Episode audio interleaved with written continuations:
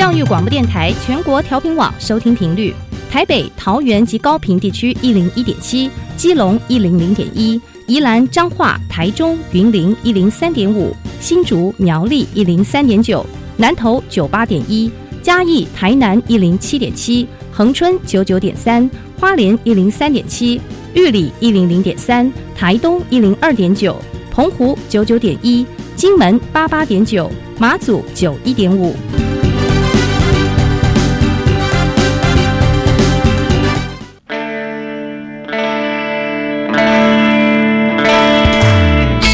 时时有惊喜，生活处处是学习。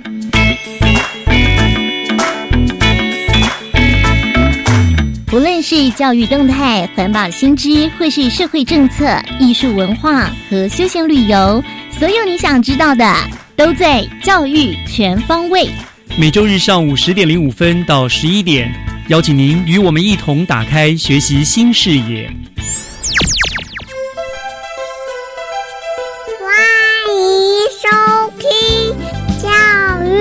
全方位。早安，各位亲爱的听众朋友们，欢迎收听九月二十三号的教育全方位。我是岳志忠。明天呢，就是一年一度的中秋节了，在这里先祝大家月圆人团圆，阖家欢乐又平安。那今天呢，也是中秋连续假期的第二天，不知道听众朋友您都是如何度过中秋节呢？想起小的时候啊，中秋节就是很单纯的吃着月饼啊，还有柚子，然后跟着大人在河边或者公园赏月。那天上那个又圆又大的月亮呢，绝对是主角哦。不像现在中秋节的主角，我觉得已经完全变成了烤肉架上面的各色食物了。那当然啦，阖家亲朋好友一起烤肉，的确是很开心的事情。可是呢，我更在意的是烤肉它所造成的空气污染哦。所以呢，嗯，就算是我扫兴吧哈，我还是衷心的希望听众朋友呢，呃，能够返璞归真，就和家人或者亲友单纯的聚会，吃吃月饼啦，配一杯清茶，还有吃个柚子，让空气呢也休息一下，让大家都能够度过一个无污染的清新的中秋节，好吗？好了，那么今天的教育全方位呢，就让我们从学习加油站这个单元开始吧。学习加油站，掌握资讯，学习加值。今天的学习加油站呢，我们要和听众朋友们分享一个美丽的比赛，那就是新北市一百零七年斗艳时尚伸展台的这个活动哈。那这是一个什么样子的比赛活动呢？我们赶紧电话连线负责承办这一项活动的黎明技术学院演艺影视学群的学群长兼这个表演艺术系的系主任厉正南厉主任，主任你好。岳老师好，各位听众大家好，谢谢主任哈，接受我们的访问啊。嗯，主任这个。斗艳时尚伸展台这个名字啊，一听起来哦，马上就让人家联想到那个像什么《名模生死斗》里面那种画面了哈，那种非常美丽高挑的模特儿在伸展台上面，呃，或者是优雅啦，或者是很性感的在走秀哈，这个是非常美丽的画面哈。我想先请教主任了，是怎么会想到要办理这样一个呃斗艳时尚伸展台这个活动？它的一个目的跟缘起，跟我们先做个说明好不好？好的。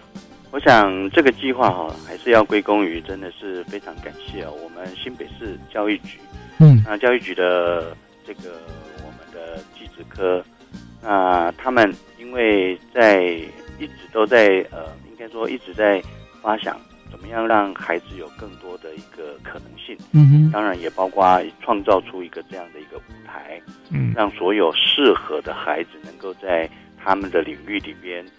然后去去创造出一个不一样的一个经验，嗯，对。那我想，其实，在在在跟，就是说局里边在呃跟我们在开会的时候的一个创意发想，其实他们也提到，就是说，我相我相信我相信了哈，各位听众应该也听过，就是说可能看过或听过像决战这个伸展台啊，时装伸展台，或者是这个超级名模生死斗的一个节目，是对。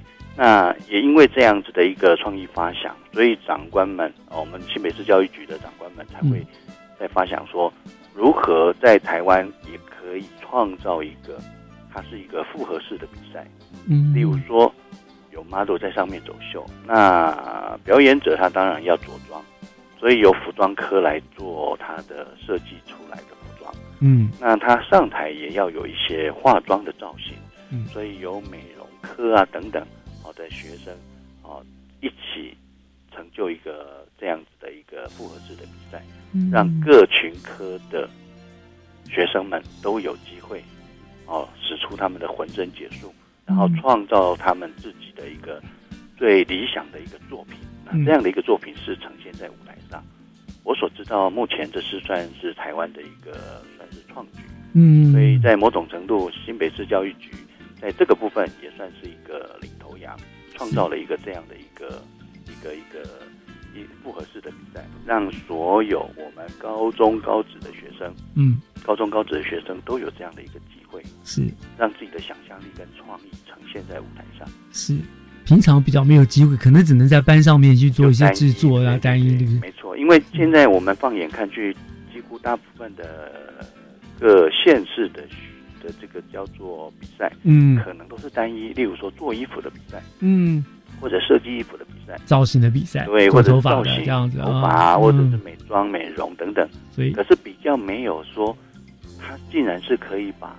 三四个群科嗯。是可以结合起来，嗯所以一起让这个表演者，也就所谓的像目前我所知道，大部分入围的模特都是表演艺术科的学生，嗯，然后他们就可以这个在舞台上来呈现，然后帮那些服装科的设计科的作品来做一个演绎，这样子。哇哦，这样真的很棒的构想了。那但但是当然有了构想，也需要有那个好的执行人来执行这项任务嘛。那我们知道，呃，厉主任过去也是南强的校长嘛，所以有非常丰富的行政啦，还有这种执行的经验，所以委托由您来办，真的是不二人选哈，也是的确非常的热闹。去年第一届，今年是第二届嘛。是的。而且你说跨科群对不对？做有造型的，有服装设计的，有。这个模特人还有 logo 竞赛，对对对对对，所以竞赛项目蛮多的啊。那呃，在这个参赛的资格呢，就是新北市的高中职，就是相关科系的同学，他都可以报名，是不是？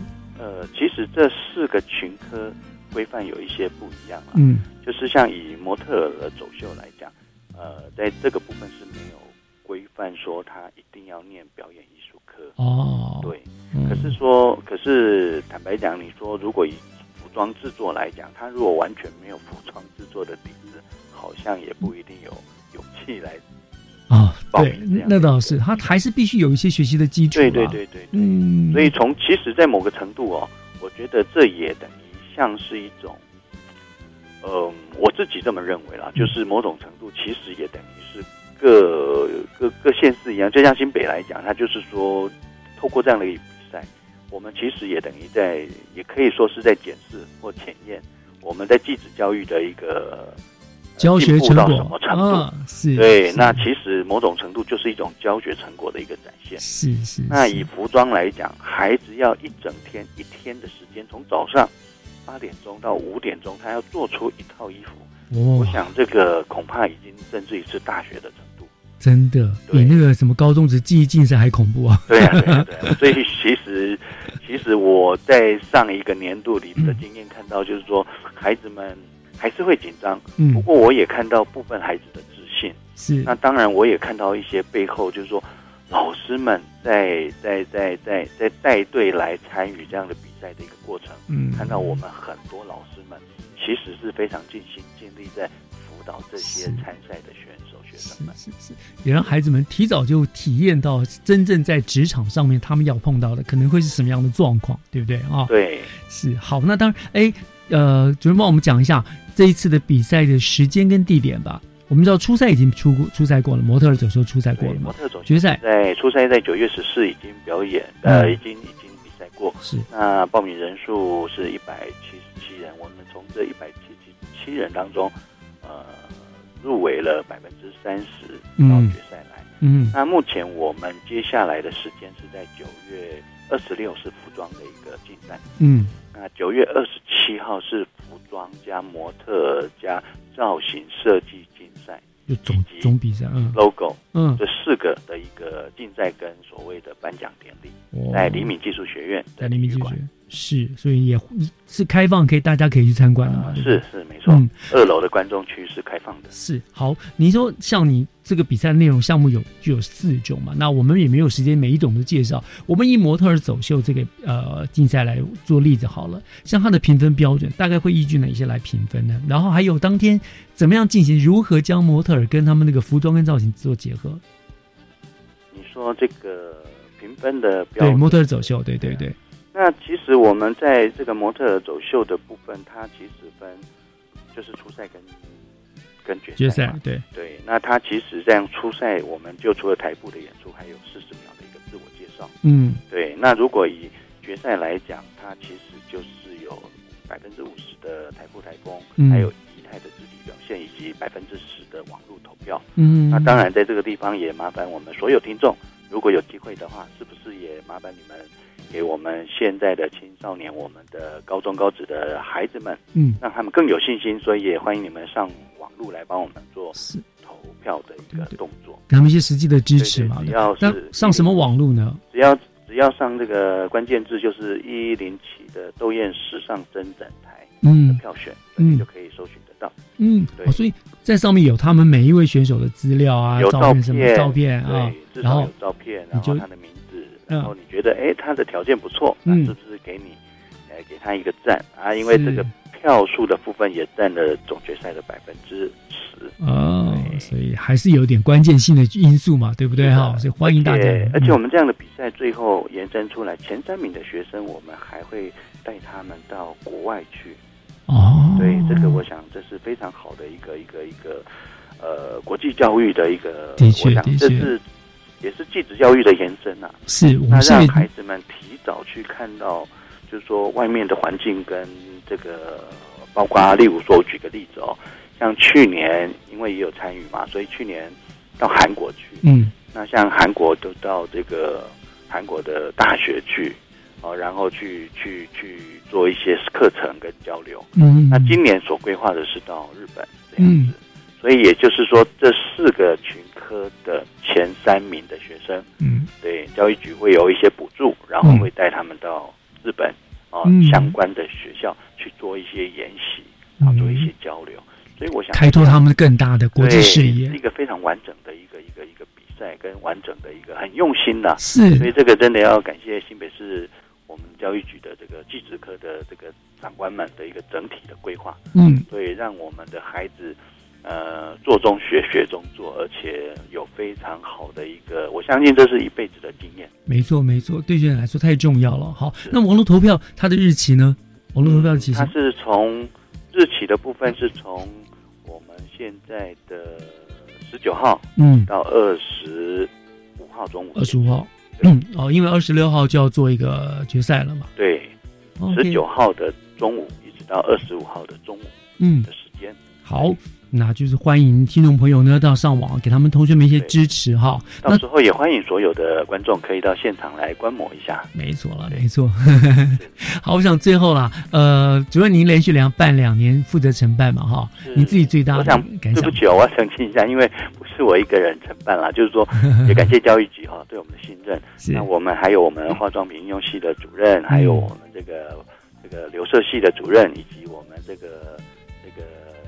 另外一个负责 logo 设计的主任，那我们是呃感谢他们啦，就信任我们黎明技术学院嘛，黎明技术学院团队，对我们的团队啊，因为我们包括校长都非常的支持，是。那也包括各系的主任跟所有同仁都支持，嗯，所以我们不管是这个所有的人力啊，或者是呃所有的经验，我想我们都非常愿意为继职教育这个多付出一些，然后非常感谢教育局做这么有意义的。是是是，给了学生们舞台，他们就能够有最好的发挥机会嘛，对不对？是是，好，我想今天非常非常谢谢啊，李正南主任为大家介绍这个豆叶时尚伸展台的竞赛的活动了。当然，也谢谢整个新北市政府还有黎明技术学院这个共同的合作，给了学生有一个最好的发挥舞台了。对，那我们还有一个协办单位是我们的戏子区的张张树时中。是是是，对，就是这些的，就是感谢你们，真的很用心的提供给学生这个非常实际的，而且呃未来有更多发展的一个舞台哦，真的是非常谢谢你们。那当然也是最后还是要呼吁，欢迎听众朋友们啦，能够上网投票，给这些认证的同学们一些实质的支持和鼓励，这样子。嗯，那我就是再次感谢主任，也预祝你们这次活动九二七那天能够顺利圆满。谢谢主任哦，谢谢大家，谢谢，谢谢，谢谢。接下来请听《娃娃看天下》，听小朋友分享校园里的事。欢迎收听《娃娃看天下》。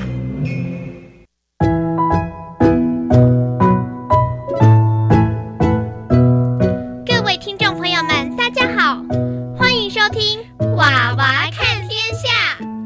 我是新北市中信国小张馨予，我是崔淑贤。今天我们要跟大家分享的主题是“一游中信，大放异彩”。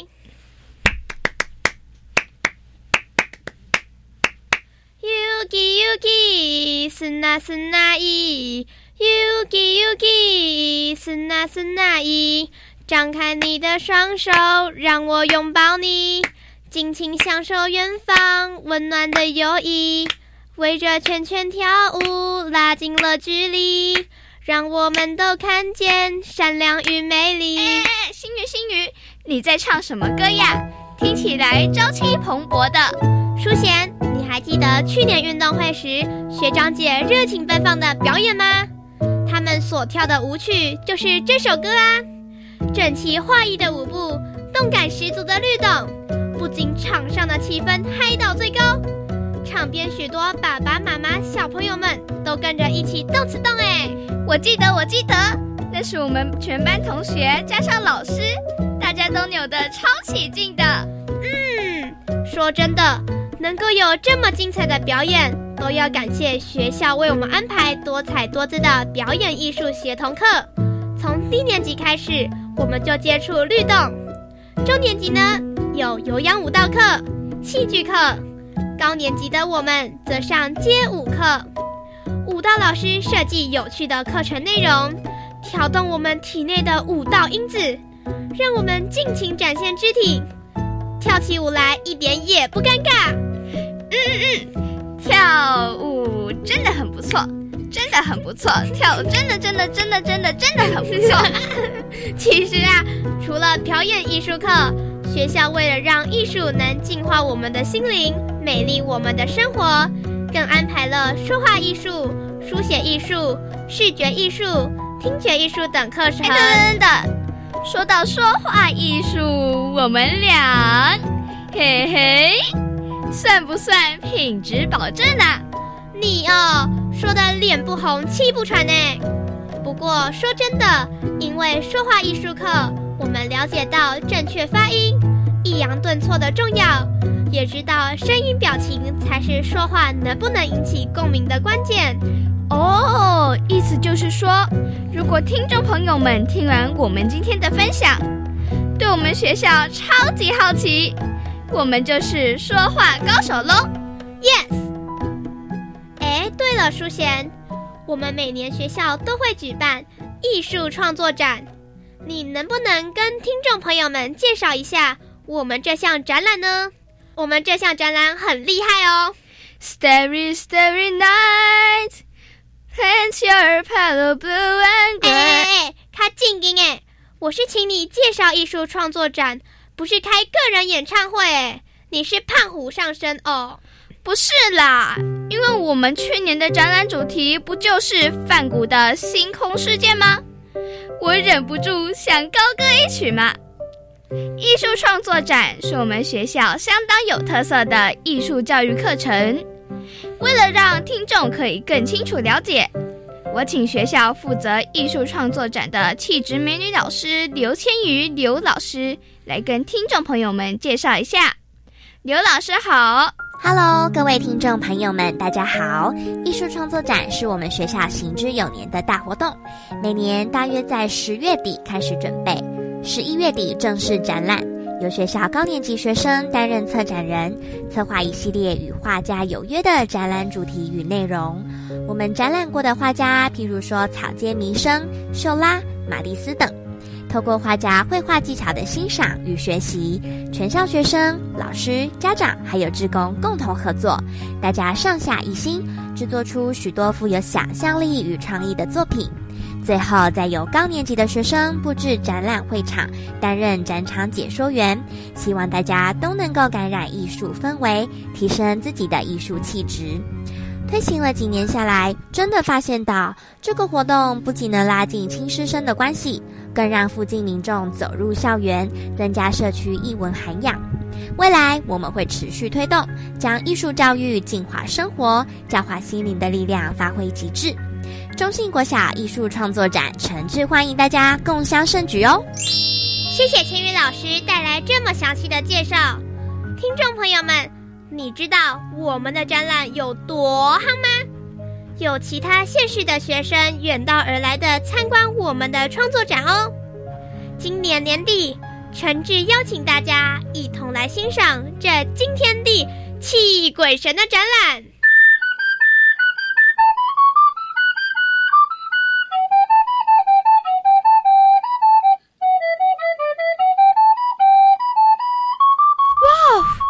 直笛吹奏卡农来作为欢迎曲。真的太有诚意了。不过，星宇，你的直笛怎么吹得这么好呀？因为我是直笛团的嘛。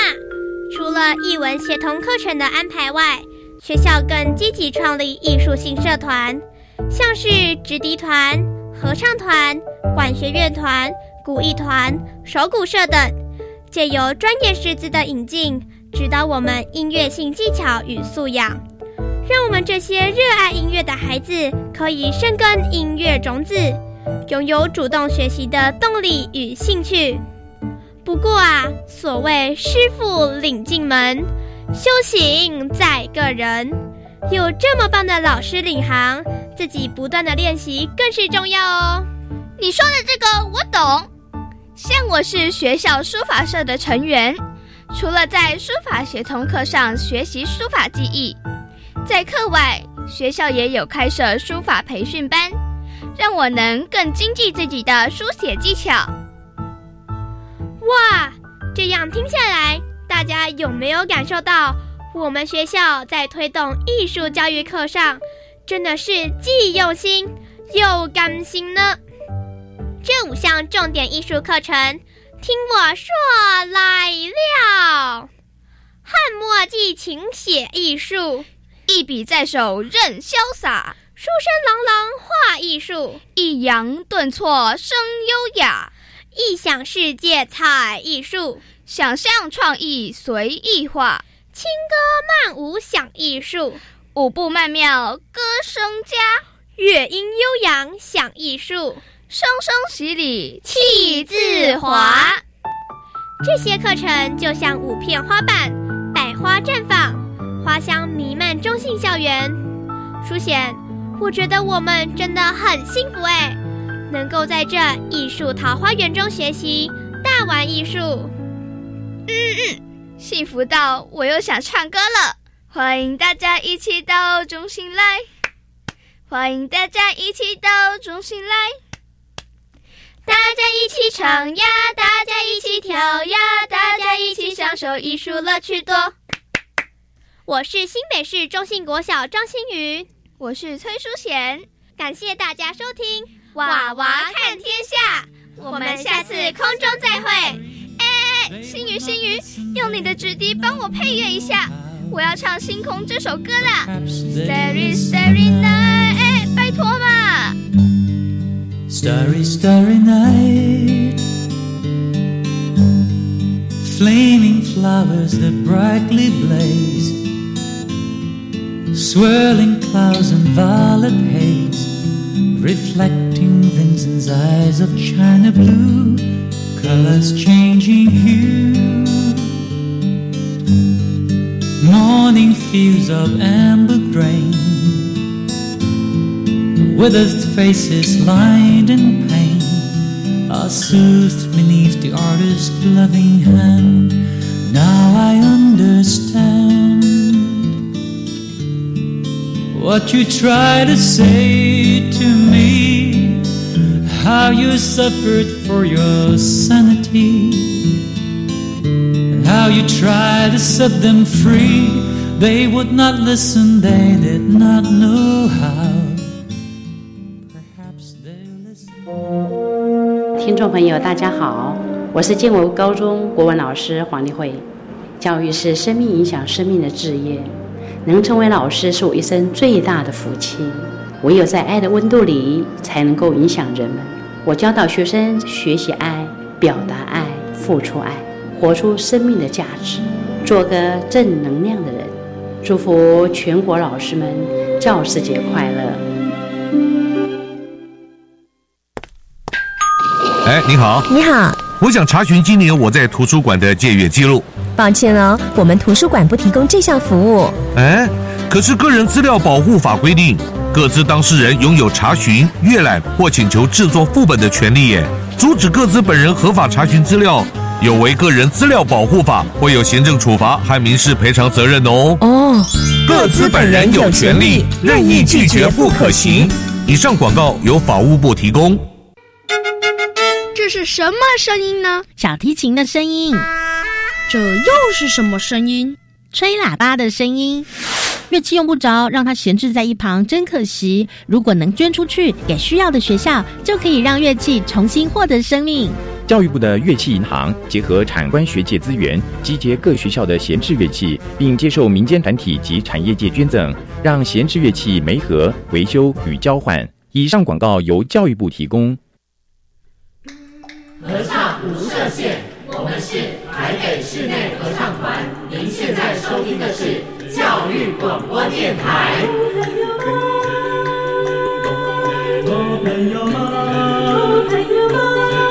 朋友们，对对对对对对对，咚咚咚咚，就爱教育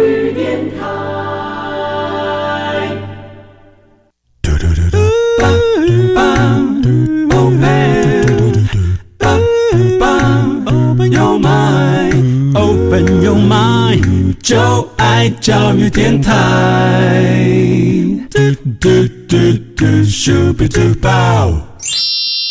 打开您的幸福生活新视野，请听《学习城市万花筒》。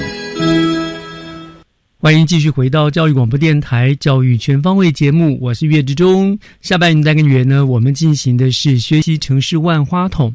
嗯，我想就整个台湾来说，哈，我们新北市绝对是一座精彩的城市。那么，不论是自然的山海、河湖的景观啦，或者是人文的风土文情，都非常非常的丰富，而且具有特色。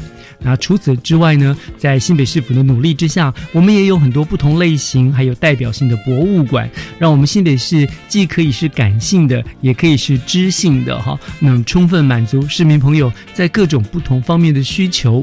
那像今天呢，我们呃学习城市万花筒的单元，就要跟大家介绍新北市的十三行博物馆，以及呢呃这个博物馆近期正在展出的一项名为“越来越美好的越南文化特展”。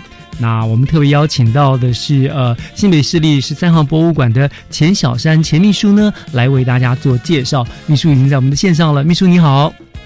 呃，岳老师，还有各位听众朋友，大家好。是，感谢钱秘书接受我们的访问哈。那呃，秘书，我们知道，其实这个十三行博物馆在新北市这么多博物馆当中，算是比较少数跟考古有关的博物馆，对不对？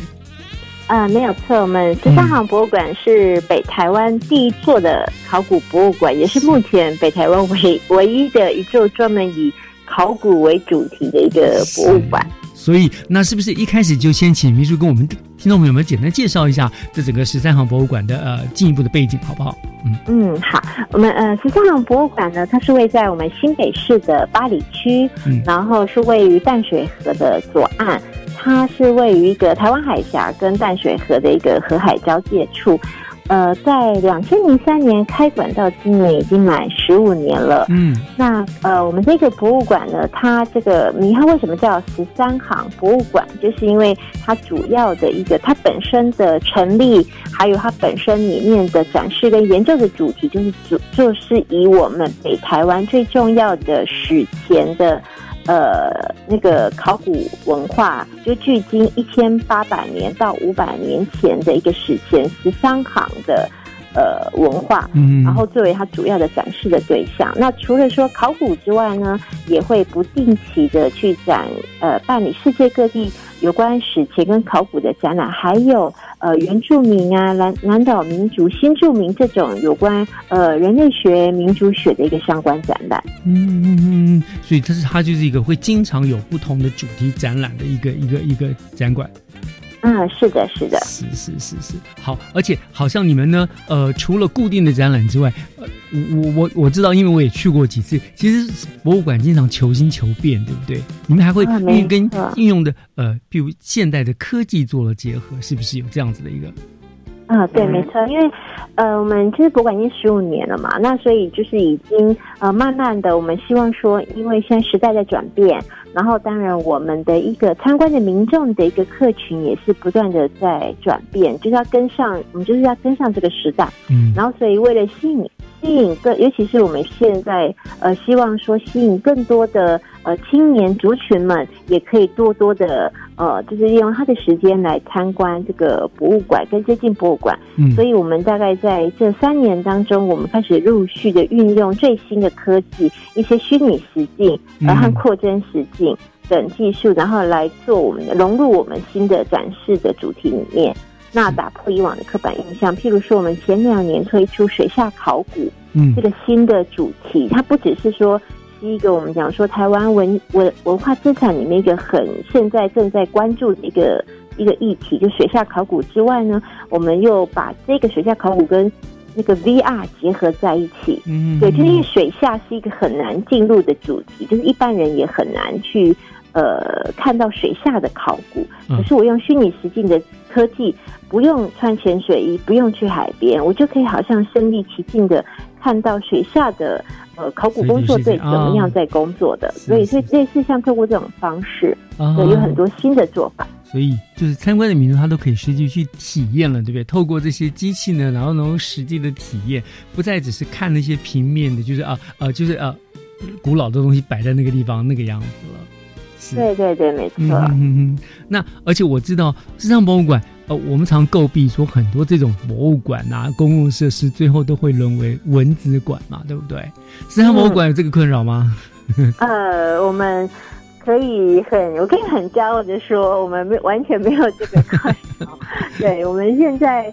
呃，就是我们平均每年的参观人次大概是六十到七十万人，嗯，对。那到了今年的，就是五月十号，就是刚好满十五周年嘛，五月十号呢，已经冲破一千人一千万人次的参观量，嗯，对，所以这个。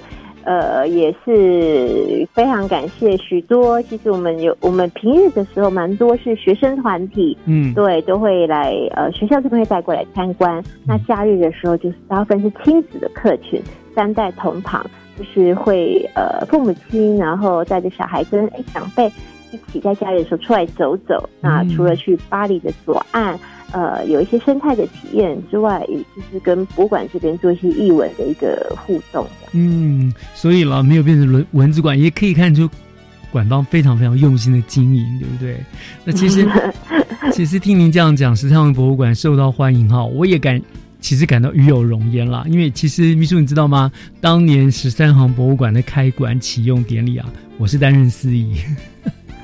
所以，我其实跟是觉得有一种非常亲切、熟悉的感觉。所以，我跟十三行也算是很有渊源的啦。所以，这样哎，听到他这样子有这么受欢迎，我觉得真的是觉得就是也很开心哦。那当然，真的也要感谢馆方，你们真的很用心的经营。而且，事实上，呃，我们可以这样说一点：十三行博物馆成立之后，其实慢慢、慢慢、慢慢也带带动了淡水河左岸、巴黎地带那一边的繁荣跟观光潮，对不对？就是一个慢慢、慢慢就就就就像越来越多人了啊。是是，对。然后就像刚刚秘书说的，你们经常办一些特展来吸引不同的族群的民众来参观嘛，对不对？对。那最近你们办的的一个叫做呃越来越美好越南文化特展，对不对？啊，没错。好，就是我们就是呃。下半年的一个新的主题的，有跟文化人类学跟民族学比较有关的一个展览，就是呃越来越美好越南文化特展。那我们怎么会想到要办这个特展？哦。哦，为什么想办这个特展？是因为我们知道说，其实，在在台湾的各地，在大街小巷，我们其实常常可以看到很多越南的河粉小吃啊，越南的料理餐厅，而且很多的我们讲说外籍的雇佣、移工，还有新住民。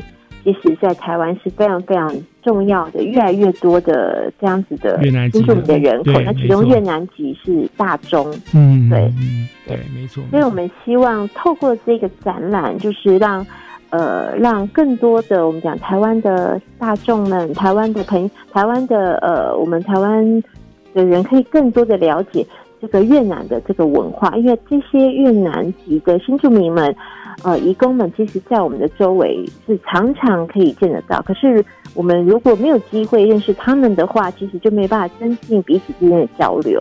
所以，我们希望透过博物馆，可以发挥一些这种社会教育的功能，让大家去认识越南文化，然后也可以进一步的，可以跟这些新住民们有更多。可以深入的谈到他们家乡的事情啊，让彼此更多的了解。没错哈，其实真的是越南的新移民是越来越多了啦。那近年来我们去越南观光的人数也不断的成长嘛，加上近来政府又在推动所谓的新南向政策，所以我觉得彼此的互相多了解总是好的。那但是我们又不是每个人都有空啊，专程飞到越南去玩嘛哈，所以如果没有空。就近走一趟十三行博物馆，其实也是不错的选择，对不对？嗯，没错。好，这个展览，嗯，是这个展览会，你说已经开始了嘛？对不对？会展览到什么时候？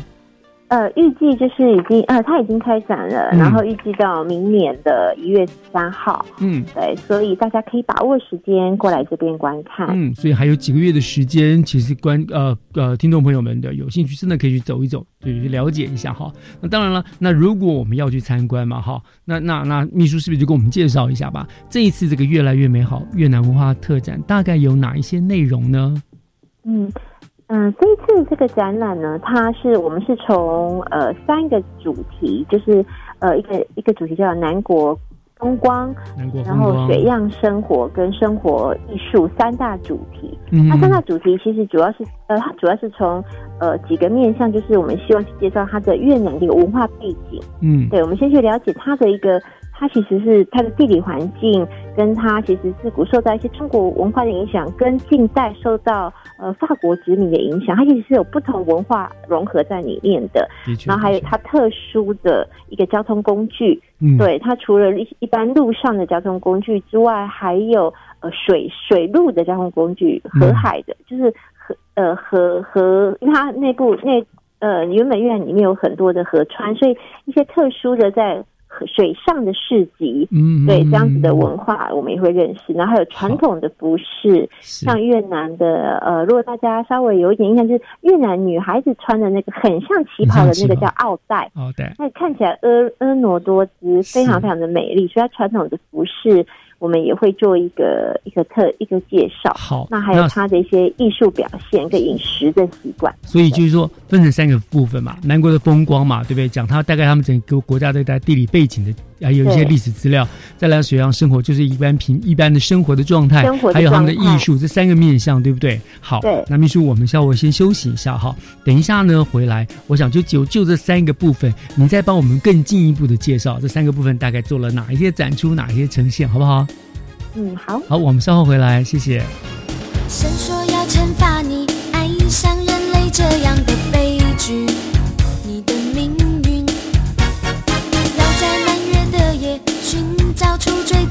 的心灵，来解救你回去。人鱼公主的那把断剑是你，找到它之后刺向他的心，你却丢了剑也不愿不愿。伤害，宁愿失去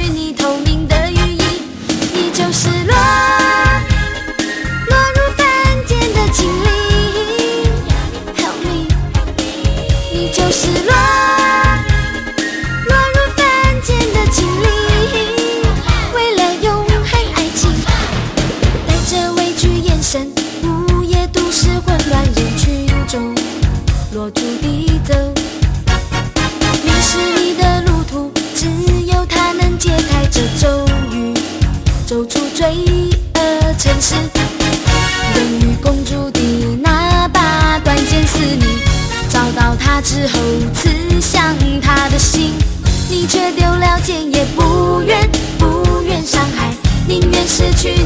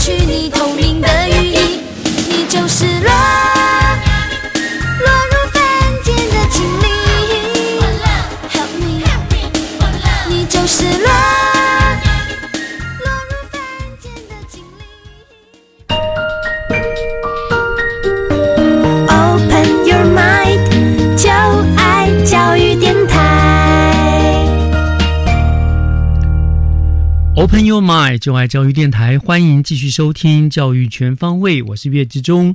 今天我们学习城市万花筒的单元，为大家请到的呢，是我们是呃新北市十三行博物馆的钱小山秘书，他为我们介绍十三行博物馆以及他们最近呢正在做出了一个特展，叫做“越来越美丽越南文物展”哦。好，秘书，您刚刚跟我们提到了这个展出的内容哦，包括三大主题：南国风光、水漾生活，还有生活艺术嘛，对不对？啊，可不可以从好从比如说南国风光吧这个主题，大概做的是哪一些的呈现呢？嗯，呃，这个南南国风光这个部分，我们主要就是介绍它的一些地理的环境，嗯，对，跟它的有哪一些比较特殊的呃那种特殊的景点，嗯对，像譬如说它的就是跟特殊的地理景观，像呃像譬如说它的梯田。非常非常的啊，对越南特地点很有殊很有名，对，因为他们自古是以他们跟其实跟我们台湾蛮像，就是我们是跟农业也是息息相关，嗯。只是因为他们的境内就是呃就是很多的有那个有山脉，所以他们其实也是很多的那个田是以梯田的方式在种植，所以他们有很多的呃梯田，然后还有就是说他们有一个很有名的下龙湾。对哎，都已经是世界遗产。对，是那像所以我们会介绍一下它的一些特殊的的的景点。那同时我们会介特别介绍是说它的一个呃像呃它的一个历历史的一个脉络。所以像我们里面有展示出展示出它我们旧时的一些呃邮票、明信片、嗯老照片，去去看到像我们展场里面有有一个照片是有关哎当时候十九世纪的。呃，越南的官员的服装跟哦中国的清朝的官服非常的接近。，其实越南这个国家蛮特相关，它蛮特别的，它就早是是受我们中国的影响，后来又被对法国移民殖民，然后又有共产时代的统治，对不对？对所以它其实算是也是一个在短短几百年内受了很多很大的一个很多的变动影响啊，所以它所呈现的文化应该也是非常具有特色，融融合了很多的风格在里面，对不对？没错。那可是它有一些不一样哦，像我们里面展出有一个系列的猫年的邮票，猫年。我们报对，当我们的展场的时候，就很多人问说为什么有猫？因为越南也是有十二用中国十二生肖，啊，可是他们的生肖里面没有兔子，却有猫。不是哦，对，所以我们就开玩笑说，哇，喵星就是很多爱猫族的猫爸猫妈们，就是、哦。哇，就也很就是很想去买他那一套邮票，哦根本就是是他们用是猫做了很多的意象，就当在猫年的时候，哦就是跟我们，就是它等于说受到中国文化的影响，是跟我们有一些相似的点，嗯可是却又有一些他们自己独特的部分。嗯，的确的确蛮有意思的哈。那好，那是风光的，当然那整个国家地理背景的问题。那第二个所谓的什么水样生活呢？是不是他们大概平常生活的一些呃特色啊，怎么样的展示？对我们那个水样生活的部分，就从像从刚刚有在几个面向，譬如说像交通工具，我们就会介绍它交通工具，就是像它呃。它的呃那个，它有很多水上的特殊的交通工具，像包括它有水上的市集，嗯，都会在水上市集。然后所以因为他们也是河川很多嘛，哈，湄公河流经的这样子。对对对，然后他们就会一般的那个水上市集，就是你你一般的农产品、蔬果，他们有很多的蔬菜，就因为他们的气候跟他们也是有很有有水的关系，所以他们的生生菜、蔬菜非常多，然后河鱼。非常多，这种海鲜类也非常多，然后他们就会在水上市集，就是把捕捞的渔获，把他们的蔬果就搭在一个大的一艘，呃，很像大扁大扁舟的船，就是我们一般叫像摇船，嗯，对他就会把他很多的蔬果就放在上面，就是铺满在船上面，然后就在那个呃边 摇动，然后边吆喝，然后就就就买卖他的对。对，其实它有些这种传统的，呃，一些这样子的，我们讲说它的交通工具跟市集的形式。那像它譬如陆地上，呃，如果去越南的，就会发现他们有个很很很有趣的，就是三轮车。嗯，我们呃，就是这种人人力三轮车，呃，就是以前去的时候，台湾也看得到，或是中国也有这种，中国大陆也有这种三轮车。可他们的三轮车不一样，是他们的乘客坐在前面。哦，啊，踩三轮车人在后面，一般我是在后面，是跟我们反过来的这样，跟我们反过来，所以就是有一些这种有有趣的、有趣的面貌，我们也会在展场上面来呈现。然后当然就是说，我们现场就有有有展示了一个呃，就是因为讲说他的生活，生活就是食衣住行嘛，所以我们除了交通之外，我们介绍他的饮食的部分。所以像越南的曼迪咖啡，那很有名，对对对。对对对对，所以我们展场上面就去介绍，它这个曼蒂咖啡其实就是受到法国的文化的影响，所以呃法国殖民就引入了这样子喝咖啡的习惯，然后又有这种曼蒂，他们自己这边有越南族有发展出来的个曼蒂咖啡炉，然后跟喝跟喝曼曼蒂咖啡，所以我们现场就有展示，就是曼蒂咖啡呃的那个有不同的炉子，对，然后还有。我们现场也做了一个小的像杂货市集的一个展示，去呈现说，呃，越南我们要常常会看到的一些河粉啊、香料啊、泡面啊、各种调味料啊，甚至我们讲越南的冲泡咖啡，就是我们越南、台湾。会看到很多的，我们讲很多越南现在也很流行，对对对对，越南的馆子啊，越南的食品，对。那我们现场也做一个小的，也是让大家感觉到说，哇，就是啊，这个就是原原来很多越南的常见的食物，是是是食材是什么？那当然在食衣住行，然后是交通，然后饮食，就是。在衣服这方面，刚刚我稍微提到一个，就是说，哎，有他们传统的那个国服，奥黛，女性穿的那个叫奥黛。嗯，那我们现场有展示三套，是呃越南很很重要的近代的专门呃国宝级的奥黛的设计师李世煌的作品。哦，对对，他的作品，然后就是呃有有三件。那个它的不同的款式的奥黛，让大家去看到说，哎，那个奥黛的之美这样子。那可是我们除了可以看之外呢，我们也有呃做一个服饰的体验，其实可以让大家试穿奥黛，再再再去做拍照打卡，好玩的，对对对，又又又好玩的。那而且这个越南的一个文化有个好玩是说，他们的老比较长辈的一代，因为经历过越战。嗯，对，所以他们会会把那个，就是因为有从军嘛，所以他们都有有那个绿色的军帽。可是就算呃越战已经呃结束之后呢，他们长辈还是习惯生活当中就戴着那个绿色的军帽，就是一个很很绿的绿帽。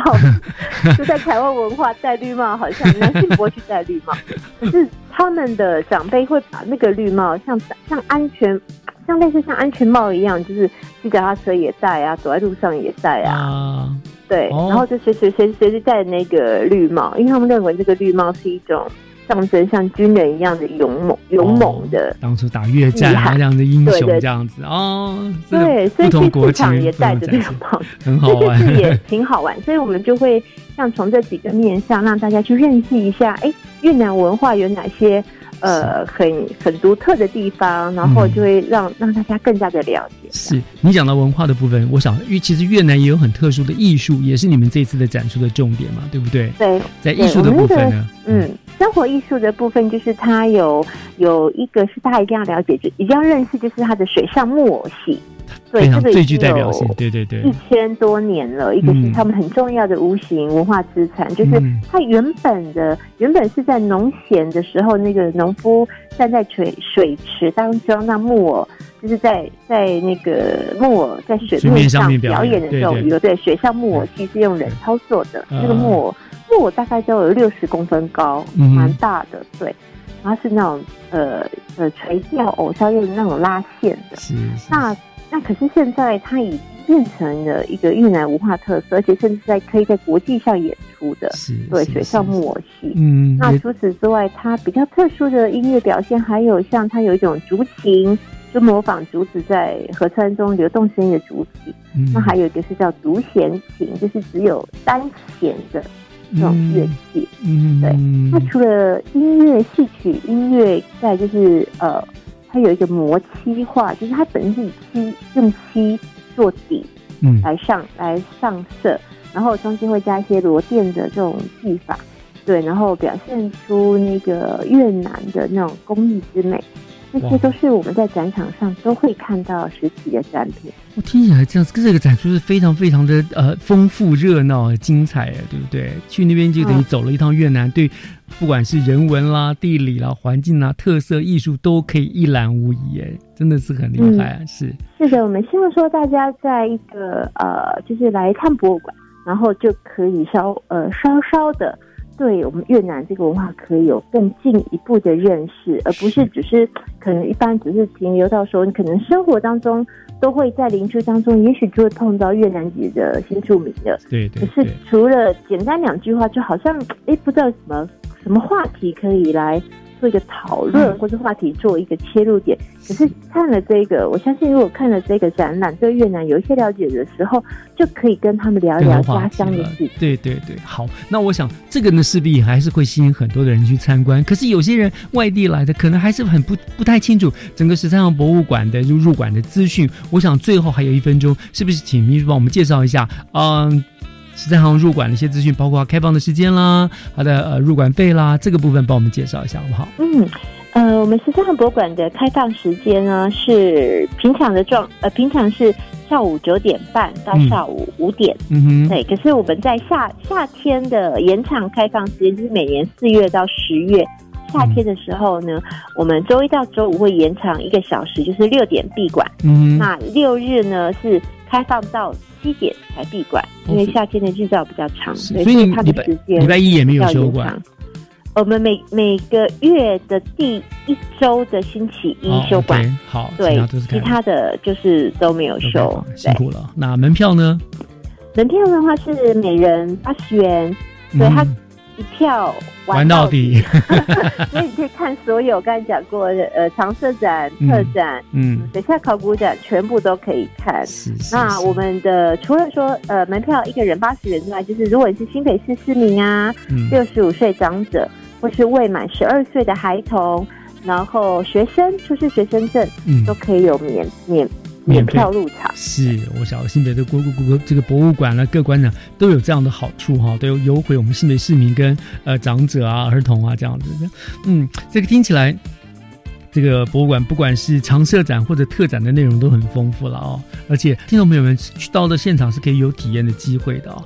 所以听众朋友，如果你还没有去过十三行博物馆，我觉得不妨你就是赶紧找一个机会到我们新北市的巴黎呢，可以去消磨一整天。你不但可以走访十三行博物馆，感受文化古物的美好，也能够在淡水河的左岸啊沿岸享受那个山明水秀的左岸风情，对不对？哈，好，那真的很棒。那今天呢，我们就要非常谢谢了十三行博。博物馆的钱小山秘书为我们做了这个整个博物馆的一个介绍，还有越南文化特展介绍，非常的精彩，非常感谢您哦。嗯，谢谢。是，也欢迎听众朋友们赶紧到我们十三号博物馆走一趟了。谢谢，谢谢秘书，谢谢。嗯，谢谢。